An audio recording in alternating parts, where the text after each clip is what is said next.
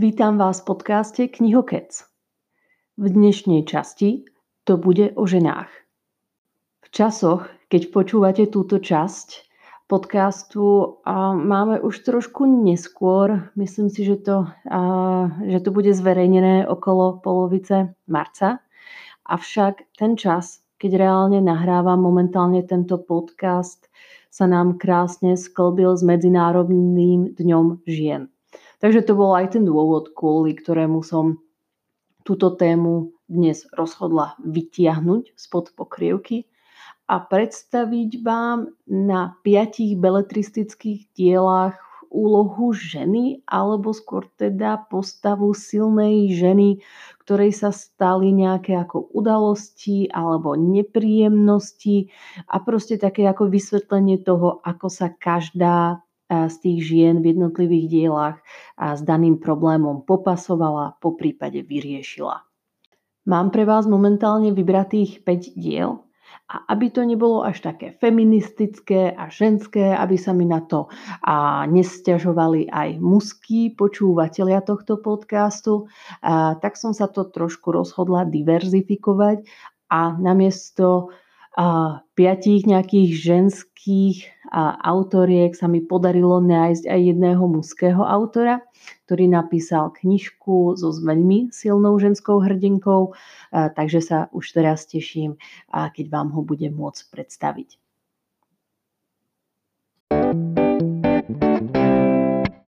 Prvou knihou, ktorú by som vám rada predstavila v tejto časti, je knižka S Bohom prízraky od talianskej autorky Nadia Teranová.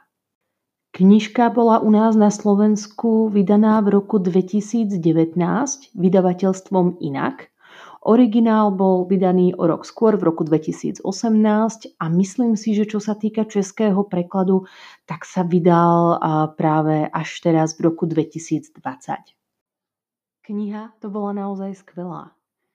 Napísaná takým neúprosným štýlom, čo sa týka prežívania tej hlavnej hrdinky.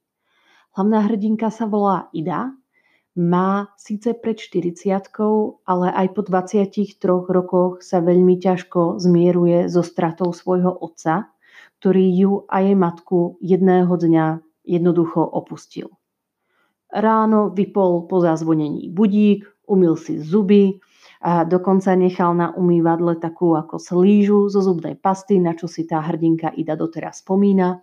Obliekol sa, a vyšiel von dverami rodinného domu. A následne ho už nikto odvtedy nikdy nevidel. Určite je potreba spomenúť, že dej knihy s Bohom prízraky sa odohráva na Sicílii a proste toho jej otca nenašli a nikde v žiadnom dopravnom prostriedku, nenašli ho utopeného v mori, keď sa snažil dostať preč zo Sicílie, nenašli ho proste nikde ani ako niekde v kopcoch alebo nejakej inej rodiny. On absolútne zmizel. A, presne táto udalosť sa vlečie jediným životom doteraz. Ona tvrdí v tej knižke, že to je dôvod, prečo majú s manželom taký vzťah, aký majú. A to je aj ten dôvod, prečo nikdy nechcela mať deti. A doteraz tvrdí, že to je aj dôvodom toho, prečo je ku svojmu okoliu taká, aká je. Na druhú stranu tu máme jedinú matku, ženu približne pred 70 ktorú síce manžel opustil, ale ona sa nepodriaduje absolútne voči tejto udalosti a snaží sa ďalej žiť. Príbeh knihy nás odvádza k tomu, že Ida sa vracia späť na Sicíliu ku svojej mame, ktorá sa rozhodla zrenovovať svoju ako strechu rodinného domu a následne rodinný dom sa chystá predať.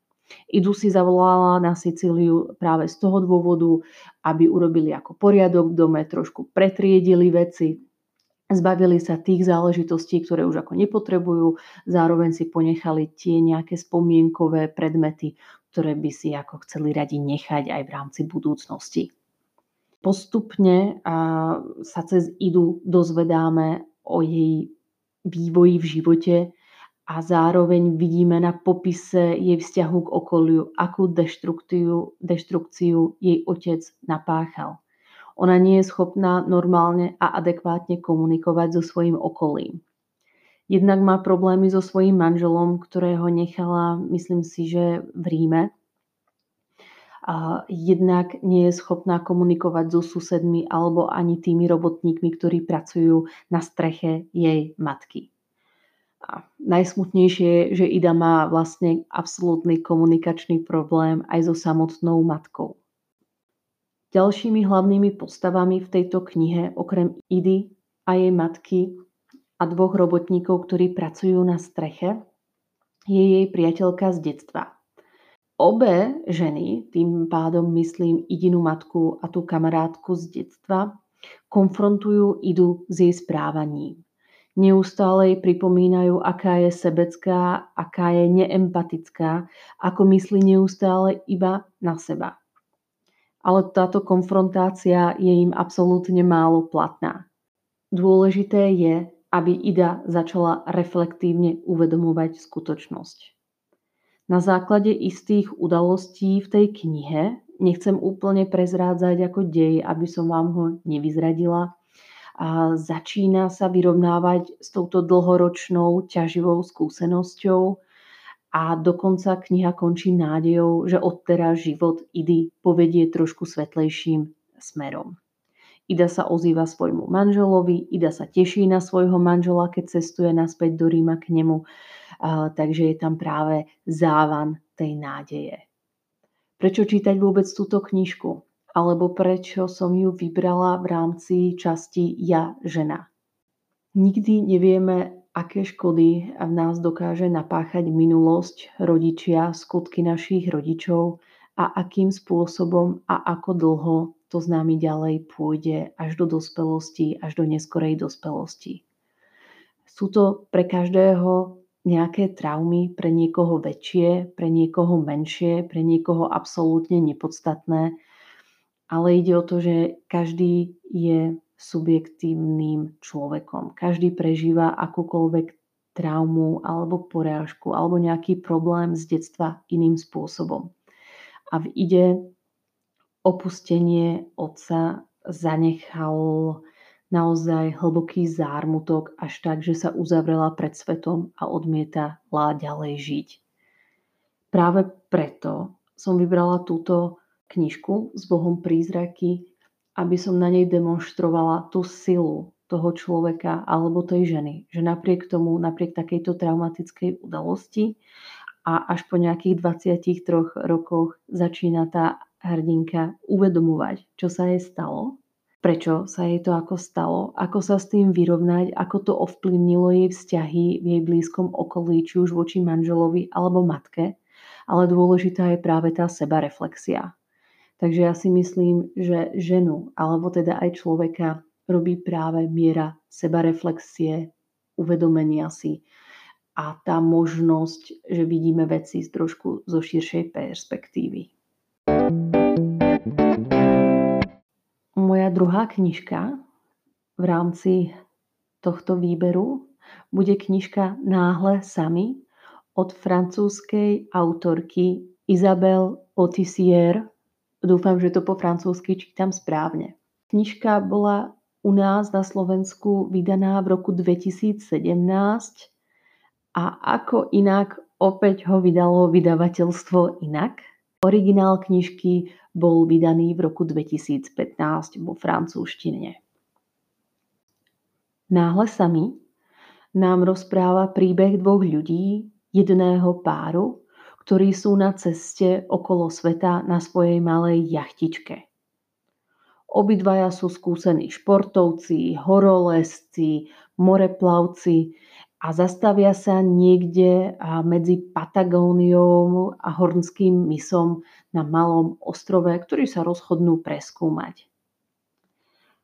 Trošku úplne tento párik a nedobre odhadne počasie a skončí to tak, že obidvaja skončia na tom ostrove. Príde búrka, búrka im zaveje v podstate ich tú malú jachtičku a im zostanú len tie veci, ktoré si zobrali na preskúmanie tohto malého ľudoprázdneho ostrova, na ktorom v podstate ako nič nie je.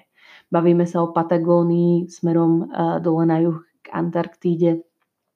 Takže si viete predstaviť, že sú tam ako celkom ako teplotné výkyvy a zlé počasie, sneh, nie je tam žiadna zeleň, naozaj je to nehostinná pláň divoká príroda, ľadovce, jazerá bez vody, nejaké tučňaky, naozaj proste ako ničím neporušená príroda.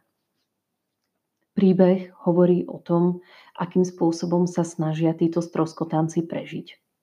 Mňa všeobecne hrozne bavia práve takéto stroskotanecké príbehy. Pamätám si časy, keď som v 13 čítala Robinsona Crusoa a úplne som ho žrala a myslím si, že doteraz vo mne zostala taká ako iskra a bavia ma tieto príbehy stroskotancov a sledovať, akým spôsobom sa snažia ako vynájsť, prežiť aj napriek nejakým ťažkým podmienkam.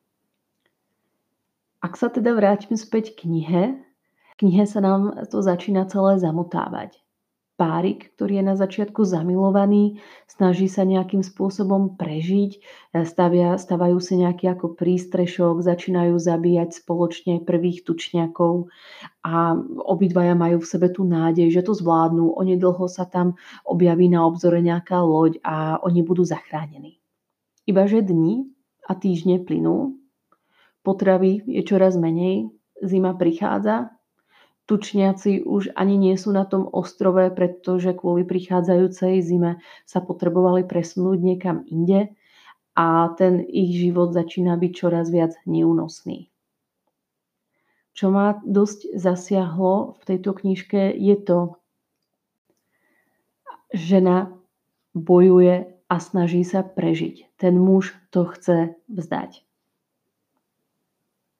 Nechcem vyzrádzať, ako sa dej skončil, či prežila žena, alebo prežil muž, alebo obidvaja umreli, alebo to obidvaja zvládli.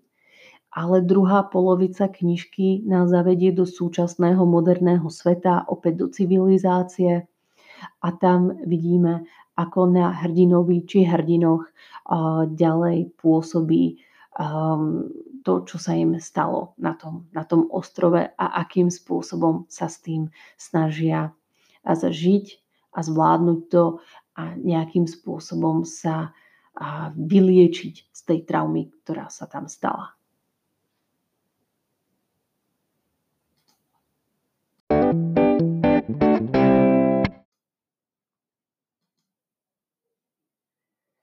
Tá, čo sa vracia.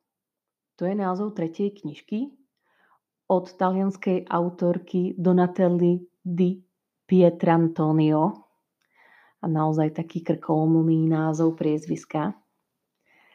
Tá, čo sa vracia, bola u nás na Slovensku vydaná vydavateľstvom inak v roku 2018 a originál bol vydaný v roku 2017 v Taliansku. Román je o hlavnej hrdinke, o Arminute, Znamená to v talianskom nárečí tá, čo sa vracia. A rozpráva nám o jej ťažkom živote dieťaťa, ktorého opustila matka. Respektíve, aby som bola ako správna a pravdivá, opustili ju dve matky. Najprv to bola jej biologická rodina, ktorá sa ju ako rozhodla zbaviť a poslať ju k nejakej vzdialenej príbuznej, ktorá nemala deti. A tam táto Arminuta naozaj mala ako v poriadku život, pani sa o ňu starala, mali spolu ako dobrý vzťah. Akurát po niekoľkých rokoch tá pani poslala Arminutu späť. Späť k jej biologickej rodine. Tým pádom tu máme dieťa, ktorá bola dvakrát odmietnutá rodinou. Dvakrát bola odmietnutá primárnym zdrojom lásky, a v tejto knihe práve nájdete odpovede, akým spôsobom to zvládala, akým spôsobom riešila túto záležitosť. Mňa tie súčasné talianské autorky veľmi, veľmi bavia. Pri čítaním zabúdam absolútne na okolný ako svet.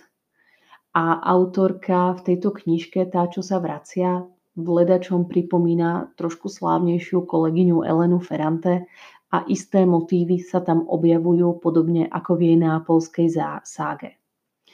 E, tými istými motívami vidím hlavne tie zvláštne vzťahy matky a céry, či už sa bavíme o Armintúne a jej biologickej matke alebo jej adoptívnej matke.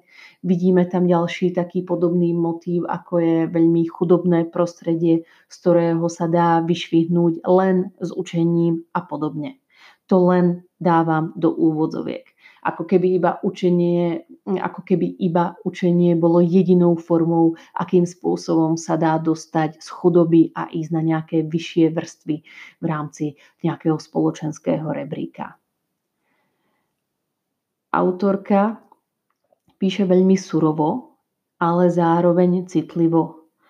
A úplne ako bez ostychu som schopná priznať, že by som bola privítala, ak by kniha bola dlhšia a hovorila aj o ďalšom vývoji jednotlivých postáv. V knihe sa už ako nikdy nedozvieme, prečo tá druhá adoptívna matka nechala hlavnú hrdinku opäť sama, ale páči sa mi to, akým spôsobom je to popísané akým spôsobom nechali otvorený ten koniec a akým spôsobom je ten motív na každom z nás, aby sme si to interpretovali podľa toho, ako chceme. Takže je to pre mňa knižka, kde som našla hrdinku ženy, ktorá je silná, nezlomná, aj keď dostala takéto dvojité podkopnutie od primárnej rodiny a potom zároveň aj od tej sekundárnej rodiny. A je to ukážka toho, akým spôsobom a sa s tým dá zmieriť, akým spôsobom sa dá nájsť ešte láska v prípade, ak tie začiatky v detstve boli takéto ťažké.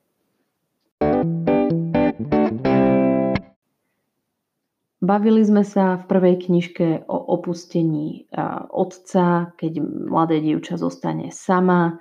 Bavili sme sa o živote na opustenom ostrove, a bavili sme sa o tom, keď nejaká rodina sa zriekne svojho dieťaťa. Sú to naozaj veľmi ťažké, traumatizujúce udalosti. Práve preto a v rámci nejakej štvrtej knižky by som vám chcela predstaviť knihu, ktorá možno nie je až tak o tých ako traumatizujúcich udalostiach, ale zároveň nám ukazuje tú ženu v dobrom svetle, v silnom svetle a akým spôsobom žena dokáže prekonať aj nejaký možno menej závažný problém. O čom vôbec hovorím? Hovorím o knižke s názvom Smiešná osobná dráma od slovenskej autorky Terézie Šimovej. Knižka bola vydaná v roku 2016 vydavateľstvom Tatran v Bratislave. Jedná sa o debut tejto mladej autorky Terky Šímovej a ide o jej náhľad na svet. V knižke nájdete životný príbeh mladej hlavnej postavy, ktorá študuje na vysokej škole práve na tej vysokej škole odchádza na Erasmus do Turecka, tam si užíva ten bestarostný študentský život, kde nie je peňazí, ale nad nejaké to pivko alebo vínko je vždy. Po návrate späť na Slovensko odchádza brigátovať do Českej republiky, do brnenských papierní a práve tam popisuje svoje také tie brigádické skúsenosti, čo tam zažila, aké typy postav tam máme a aké typy takého ako kategorizovania postáv, nejaký ako protivný šéf, hlúpa kolegyňa, príjemný vrátnik a podobne. Po brigáde v brnenských papierniach odchádza táto naša hlavná postava pracovať do prvého nejakého korporátu, kde pracuje na nejakej nejakej administratívnej pozícii, ktorá v podstate nemá ani nejaké ako konkrétne meno. A tam opäť zažívate strasti, ktoré nájdete v korporáte, a rôzne také opäť také tie typické postavy, procesy, ktoré sú o ničom, ako celý čas trávi táto postava svoj čas niekde na sociálnych sieťach a zároveň nepracuje a vôbec sa nechce a prokrastinuje A je to v podstate taká výpoveď mladého človeka. Výpoveď mladého človeka, ktorý skončil školu, nezačal ešte robiť nejaké konkrétne povolanie, ktoré chce robiť a trošku hľada seba samého.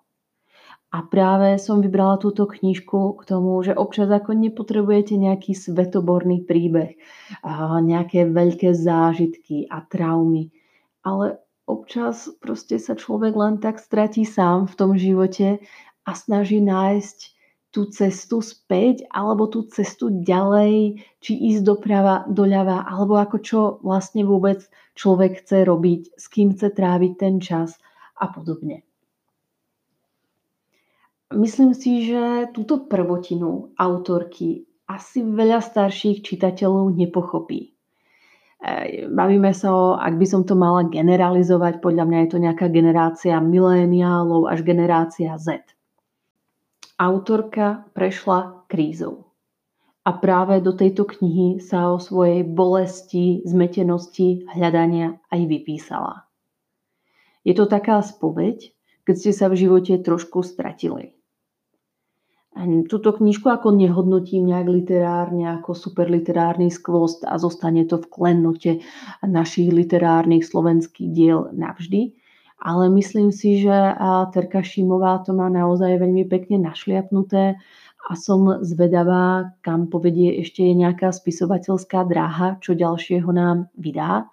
A pretože tam vidím naozaj prísľub práve toho písať o normálnom živote, o tých našich nejakých a problémoch, ktoré sa nám dejú v normálnom živote u každodenného človeka. A občas je dôležité čítať aj o takýchto takýchto ľuďoch alebo o takýchto postavách, aby sme si uvedomili, že v tom nie sme sami a nie sme jediní, ktorí hľadá nejakú cestu.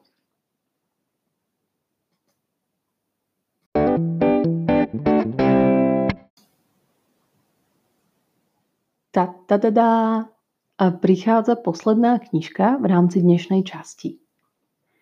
Ako som vám trošku v úvode naznačovala, pôjde o mužského autora, respektíve mužského spisovateľa, ktorý ale napriek tomu napísal veľmi podarenú knižku o ženskej hrdinke a o jej prežívaní.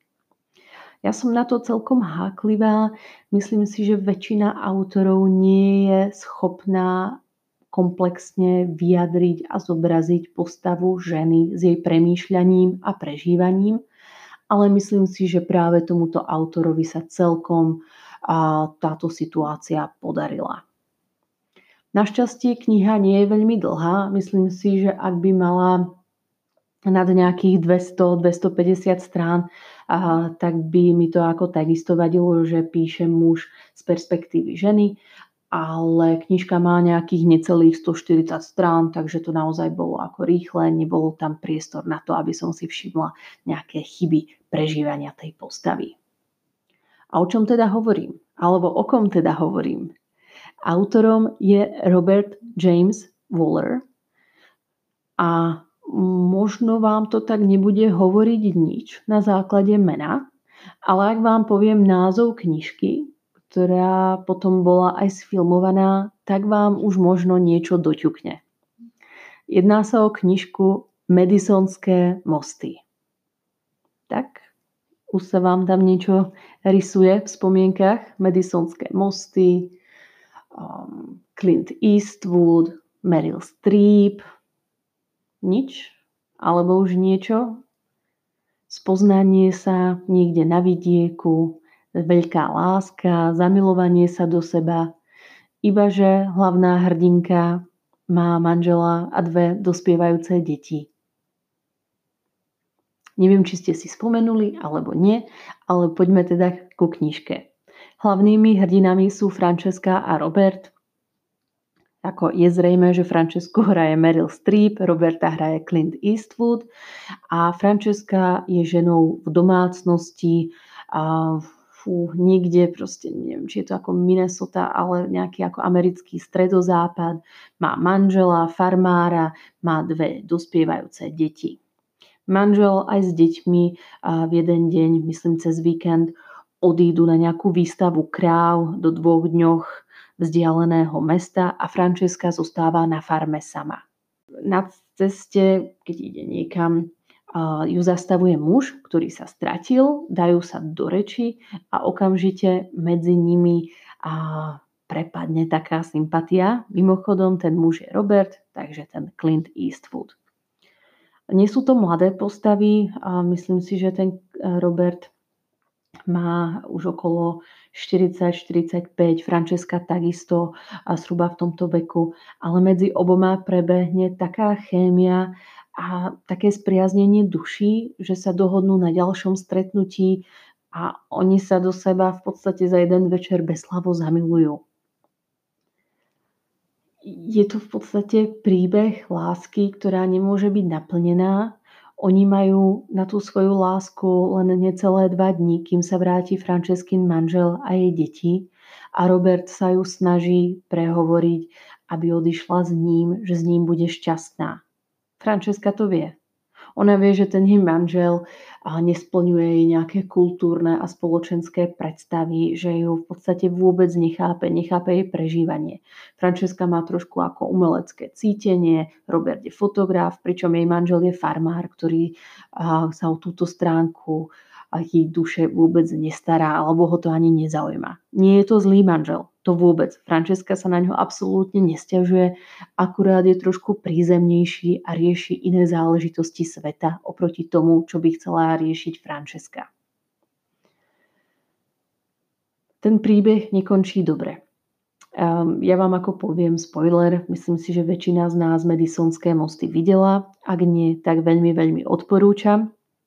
Ja som celý čas pri čítaní knižky mala v hlave Clinta a Meryl Streepovú a úplne som si to dokázala predstaviť na základe toho popisku, ako sa odohrával aj ten film. A ide v podstate o to, že Francesca sa rozhodne vybrať svojho manžela a svoje dve dospievajúce deti. Veľmi silnou aj v knižke, aj vo filme je práve tá záverečná scéna, keď Francesca už sedí v mestečku v aute so svojím manželom a pred nimi sedí v aute na semafore práve Robert alebo teda Clint Eastwood. Veľmi prší, Francesca sa naťahuje za dverami auta, chce k nemu vybehnúť a odísť ním, ale nakoniec u nej preváži ten rozum a ona zostane so svojím manželom.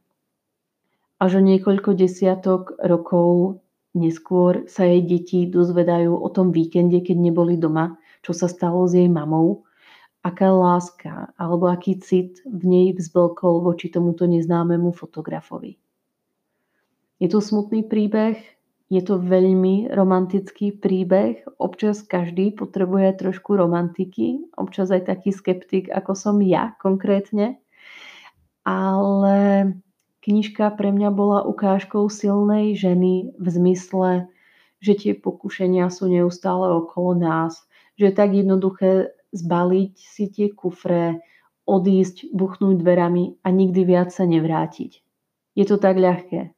Oveľa ťažšie je zostať, pretrpieť si nejaké problémy v prípade, ak sú a rozumovo sa rozhodnúť. A práve kvôli tomu som si vybrala tieto medisonské mosty, pretože Francesca je pre mňa atypickou postavou, pretože v 95% kníh nájdete absolútne proste opačnú situáciu. Že sa buchnú tými dverami, príde rozvod a rozchod a všetci si idú emotívne za svojou túžbou. Tak tu sa to nestane, ale napriek tomu um, hrdinovia trpia a trpia, pretože sa rozhodli uprednostniť ten rozum a necit. Je to, je to také zaujímavé na, na porozmýšľanie alebo na uvažovanie, ako čo by sme spravili my v takejto situácii, ako by sme sa zachovali.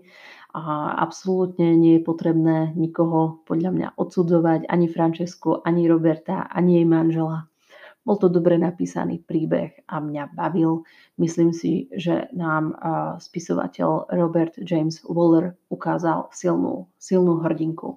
To bola moja piatá knižka v rámci epizódy Ja žena podcastu Knihokec. Dúfam, že vás to bavilo. Mne sa už trošku zastiera hlas, asi sa potrebujem napiť pohára vody. Budem sa na vás tešiť na budúce a čítaniu zdar. Ahojte.